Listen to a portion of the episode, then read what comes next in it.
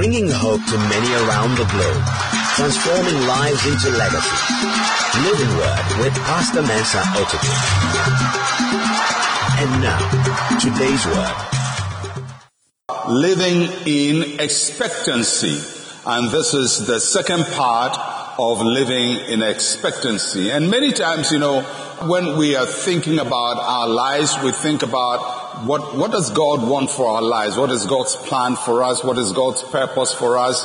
Am I living in the purpose of God? What has happened to me? Should it have happened? Could it have been better? And so on. And I'm going to try to uh, address some of these concerns today in my message. So my subtitle for this part two is should, could, and would. Should, could, would. I'm sure you're wondering what kind of sermon title is should, could, would. You'll get to understand them later. But before I get into the substance of my message, I want to make two important statements because they affect what I'm going to say uh, today. When we talk about the will of God, there are two things I want to bring to your notice about the will of God. It's not everything about the will of God, but these two are important because they relate to what I'm saying. The first one is the sovereign will of God. Sovereign will of God. Sovereign will of God is what God has decreed and what God does. So there are things that will change it. There is going to be a judgment day and nothing is going to change it. That's the sovereign will of God. There is coming the end of this age and we can't pray against it.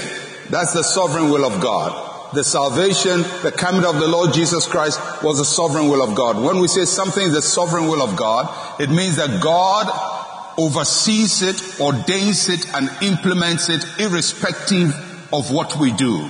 Nothing we do, say, pray, act affects the sovereign will of God. That is what he does because he's sovereign, he's king, he's Lord over everything. So that's one thing. Then there is something else called the permissive will of God. The permissive will of God is what God allows to be done. What God allows to be done. This is normally conditional. You can pray about it uh, you can intercede and things will change because it's not in the sovereign will of God, it's in the permissive will of God. Much of what I am going to teach today uh, relates to the permissive will of God, not the sovereign will of God, because we can't do much about that. But we can do something about the permissive will of God, what God permits or what God allows to happen in our lives. There are things that happen in our lives uh, that God allows, even though it is not His intention that it should happen, but He will allow it, and we can do something about them. So I'm going to focus more on the second part, the permissive will of God. My teaching is going to be based from a popular uh, scripture in Jeremiah chapter 18 and verses 5 to 10. Jeremiah chapter 18 verses 5 to 10. Then the word of the Lord came to me saying, O house of Israel, can I not do with you as this potter, says the Lord? Look, as the clay is in the hand is in the potter's hand, so are you in my hand, O house of Israel. The instant I speak concerning a nation and concerning a kingdom to pluck up, to pull down and to destroy it, if that nation against whom I've spoken turns from its evil, I will relent of the disaster that I thought to bring upon it. And the instant I speak concerning a nation and concerning a kingdom to build and to plant it, if it does evil in my sight so that it does not obey my voice, then I will relent concerning the good which I said I would benefit it. So God is talking about nations here, but the principle affects individuals as well in this passage. The first we want to look at is should. When we say something should be, it means uh, it is something that is expected to happen. Something that is expected to happen. So there are things that are expected to happen. I want you to pay attention to verse 7. It says, the instant I speak concerning a nation, the instant I speak. In other words, God says some things. He says things about people. He says things about nations. And that message that God has for a nation, He speaks in an instant. He speaks at the point in time. So this verse or that declaration, God speaking to us in an instant, is based on where we are at a time or at a point in time. Where we are at a point in time in life. Now if you look at the parable closely, Jeremiah goes to the porter's house and he sees a porter and he's working and he's working with clay. At a point, the clay is in the potter's hand and something beautiful is coming out. At another point, the clay is still in the potter's hand, but it is marred, it is destroyed. At both times, it's in the potter's house. One moment, it is doing well. The other moment, it does not do well. So, when God says the instant I speak concerning the nation, He's saying at, based on where you are at that time, I can speak about you. I can make a declaration. I can say something about you in an instant at a point in time. Second thing I want you to note is what God says to us at a point in time. What God says to us at a point in time. In the verse 7, he says, the instant I speak concerning a nation, concerning a kingdom, to pluck up, to pull down, and to destroy. Verse 9, he says, the instant I speak concerning a nation and a, a kingdom, to build and to plant it. So sometimes God thinks about a nation that are good. You will be built, you will be great, you, you will excel, you will do well. But it's based on an instant. It's based on where you are at that particular point in time. Another time he's saying there's destruction coming, things are not going to go well for you. It's based on where you are at the time. What does that mean? It means that there are points in our lives where we are in a certain state and the state we are in predicts our future. So for example, if you find somebody who is drinking a lot of alcohol and they get up in the morning, they drink, drink, drink, drink, drink, drink, afternoon drink, drink, drink, drink, evening drink, drink, drink, drink, drink. If you tell them you're going to have liver disease, you are not cursing them. You are predicting their future based on where they are now. If you drink so much alcohol without relent, you are predicting a certain disease upon yourself. If you are always fighting people in your office and you don't get on with anybody in your office, it is predictable that you lose your job. Now that is not a curse, that is a prediction based on your current behavior because you are quarrelsome. If you don't save any money, and every money that comes into your hands, you, you just squander, squander, squander, squander. You have no investment, you have no savings, you don't think about tomorrow, you will be poor. So at that instant, God can say, poverty is awaiting you. And when he's saying poverty is awaiting, it doesn't mean I have designed for you to be poor. He's saying based on the instant you are in and what you are doing, this is how things are going to end for you. So there are times God speaks to us and it's based on where we are, what we are doing, or what we are not doing, actions you are taking. And then he can say, disaster is coming your way based on the actions you're taking. So God is speaking to Israel and he's saying, now if you look at uh, Jeremiah, the moment God called Jeremiah, Jeremiah starts speaking to Israel. You're going to captivity. You're going to captivity. Disaster is coming. Disaster is coming. Disaster is coming. Now if you listen to Jeremiah, you think nothing can be done about the state of Israel they're going to be in trouble. So God says, Mr. Jeremiah, let me show you once another side of this. Go to the potter's house. He showed him a potter who's laying and molding something. At one moment it's going well, another moment it's going badly. And then at another moment it goes, another moment it goes well. And God says, this is how my will is. At an instant, I can speak concerning you, but what I say is not the finality of it. It's how things should be if you continue where you are. If you come from a very broken home, it is likely your marriage will be broken. Because you saw a bad example.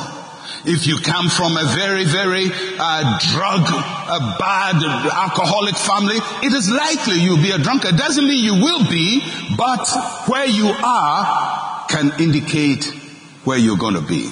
That's the first. Should be. The second is could. Could. Everybody say could.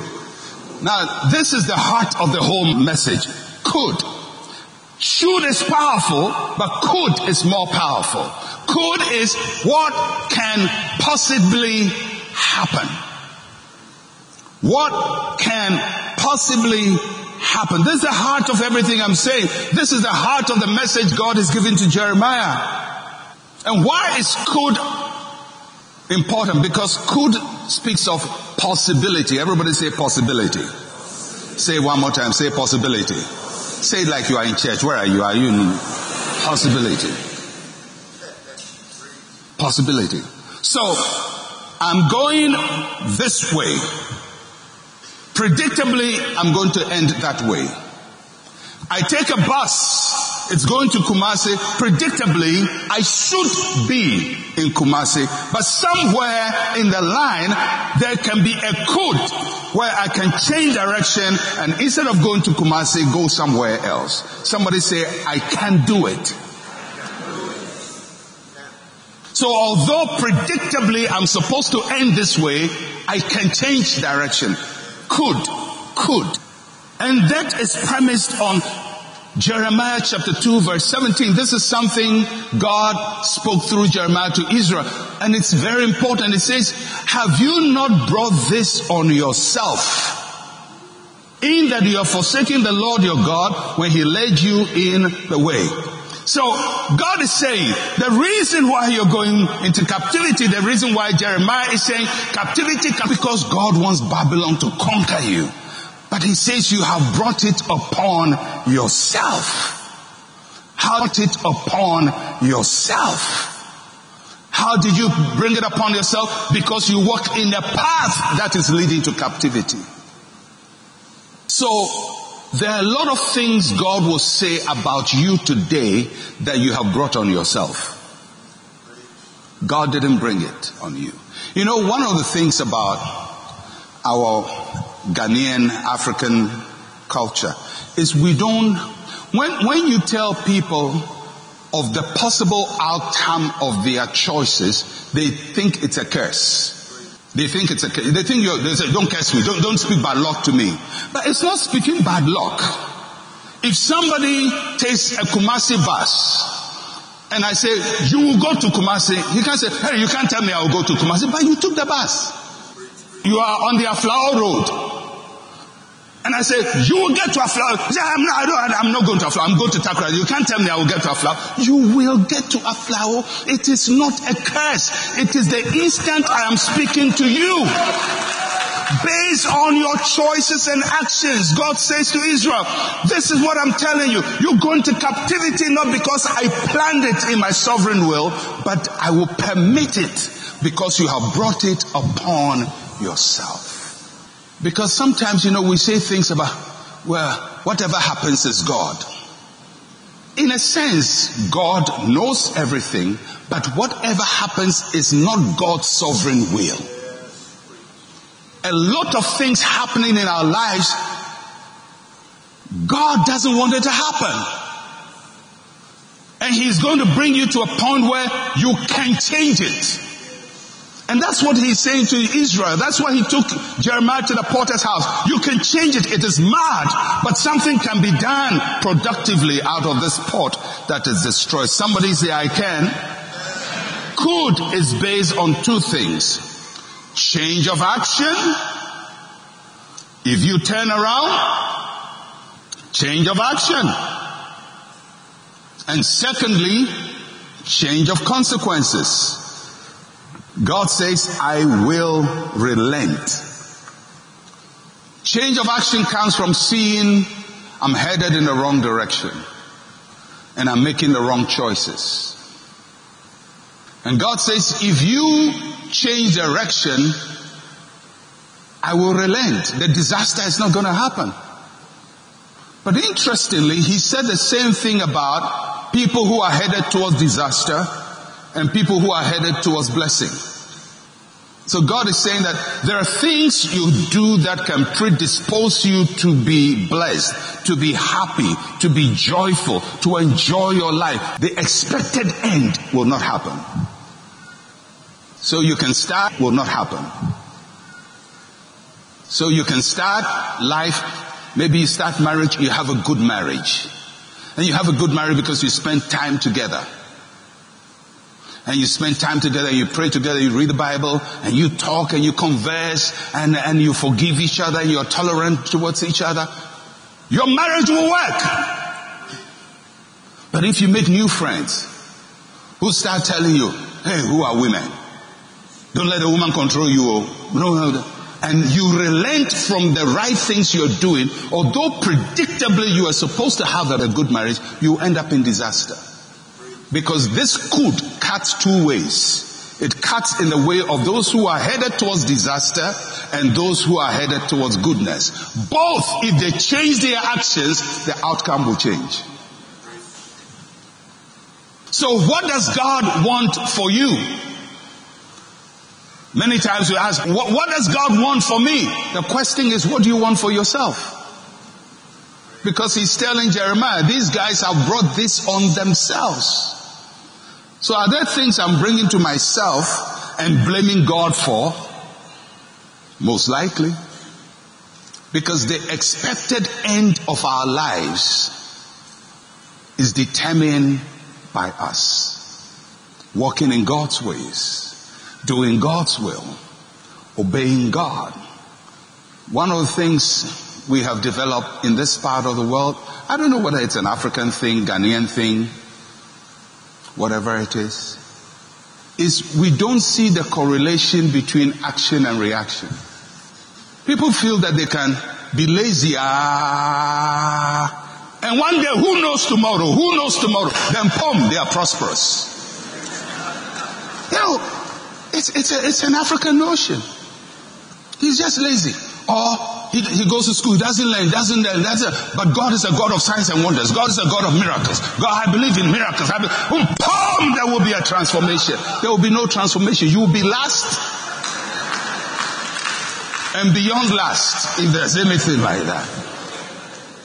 Because somehow we don't merge our actions to the outcome of our lives. This is what God is telling Jeremiah. If you want to live in expectancy, what you expect is based on what you're doing.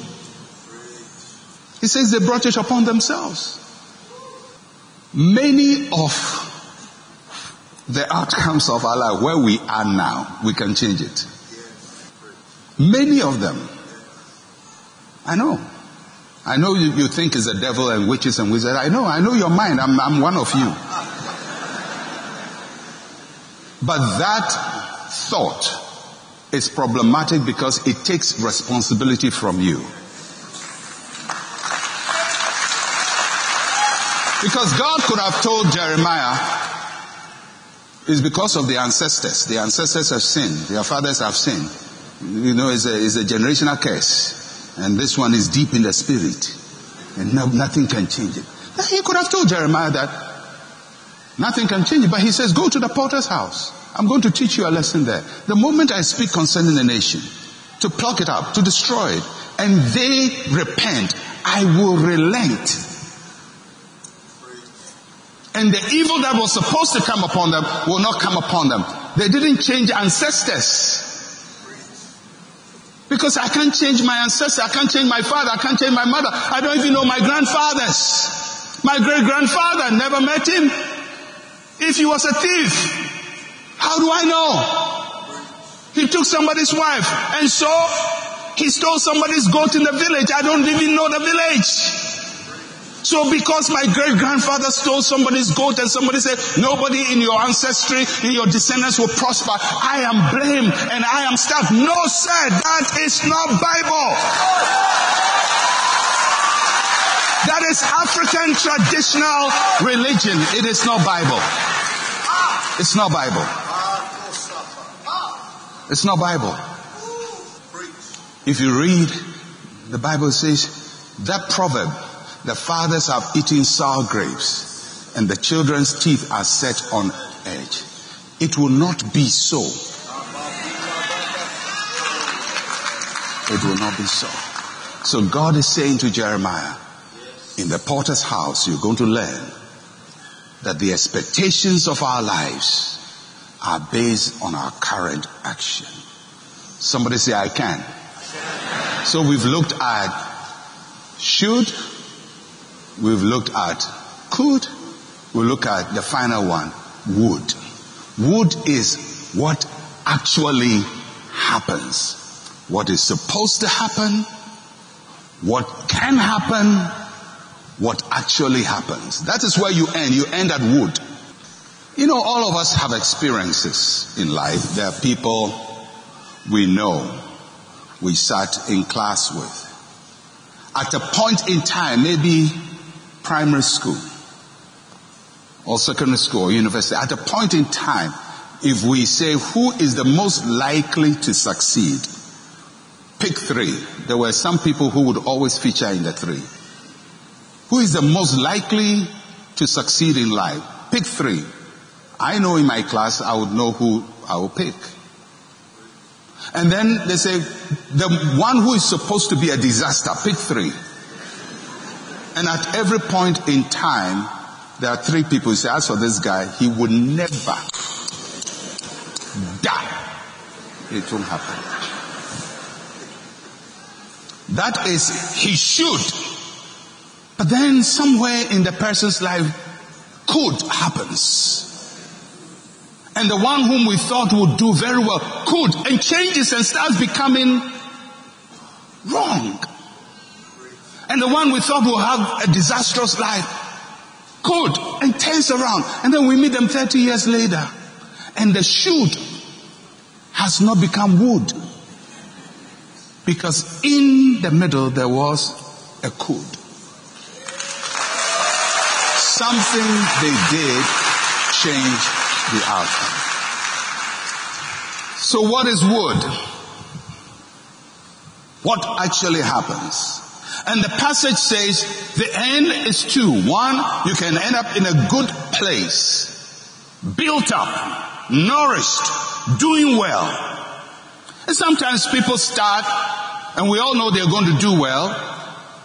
And we see them 30 years later and they do well. We say, no surprise. You know, there are certain classmates of yours, you hear of them in the news and you, you say, we knew it. Because they were good and they continue being good.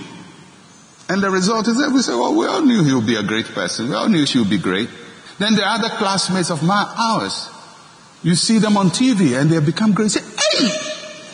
Wonders shall never end. Wonders shall never end. It's not about wonders. Somewhere in their lives, if you would check, you realize something happened and they changed direction. They probably got born again, got closer to God, got filled with the Holy Spirit, probably went to a church like Christ Temple, had a good message.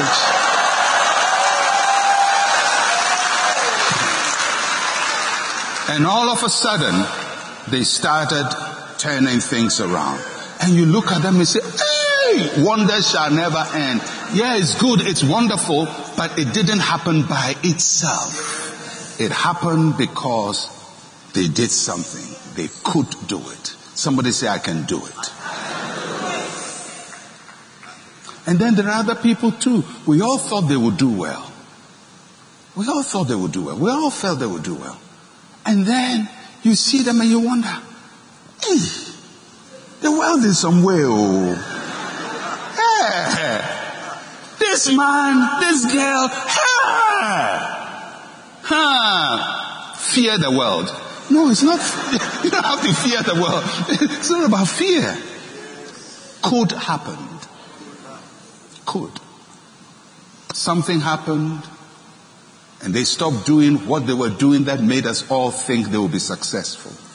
They probably got bitter, got angry, got very destructive, took on bad habits, made bad friends, and all of a sudden, the path we all thought they would end up in, they didn't end up there.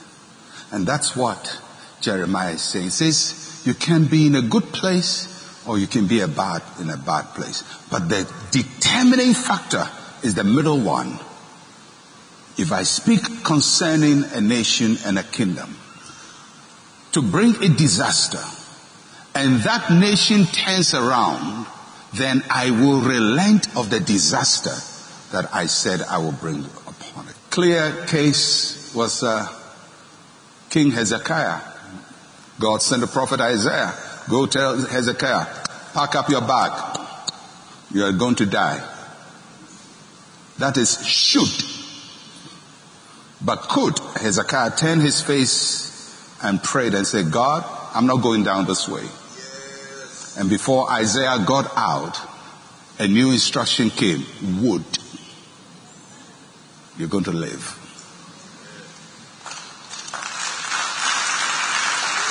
Somebody say, it's not fixed. Say, say it one more time. Say, it's not fixed. Say it one more time. Say, it's not fixed. Say, it can change. It's not fixed. It's not fixed. It's not fixed. Even if you saw a dream or you had a prophecy or somebody prophesied to you, it's not fixed. It's still in the permissive will of God. It's not fixed. The things that are fixed, judgment day is fixed. Nothing we do can change it. But this in your life is not fixed. It's not fixed. There's something you can do about it. And you can change it. And really one of the most important consequential decisions a person must make to change the direction of their lives is to receive Jesus Christ into their heart, to be born again. That's a major game changer in life. It doesn't mean it will solve all your problems, but it's a major game changer. So I just want us to bow our heads for a moment and we want to pray. If you are here this morning and you are not born again, you've never given your life to Jesus Christ, or maybe you don't know whether you're born again or not. Some say, Pastor, I don't even know what is born again. Then you need to be born again.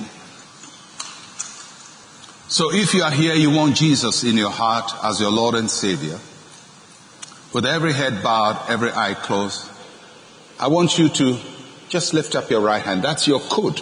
That's your sign to say, I'm about to change. I'm going to change. Let your hand be up. You want to be born again. You want to give your life to Christ. You want to be sure that your relationship with God is right, that you have eternity. You have eternal life with God. Your sins are forgiven. Just let your right hand be up. Those of you with your hand up, I want you now to put your hand on your heart as we all pray together this very important prayer to give our lives to the Lord Jesus Christ. Say with me, Heavenly Father, I come to you today just as I am. I am a sinner. I cannot change myself. But I thank you, Father, that Jesus died for me to wash away my sins and to change my life. And today, I accept Him as my Lord and my Savior.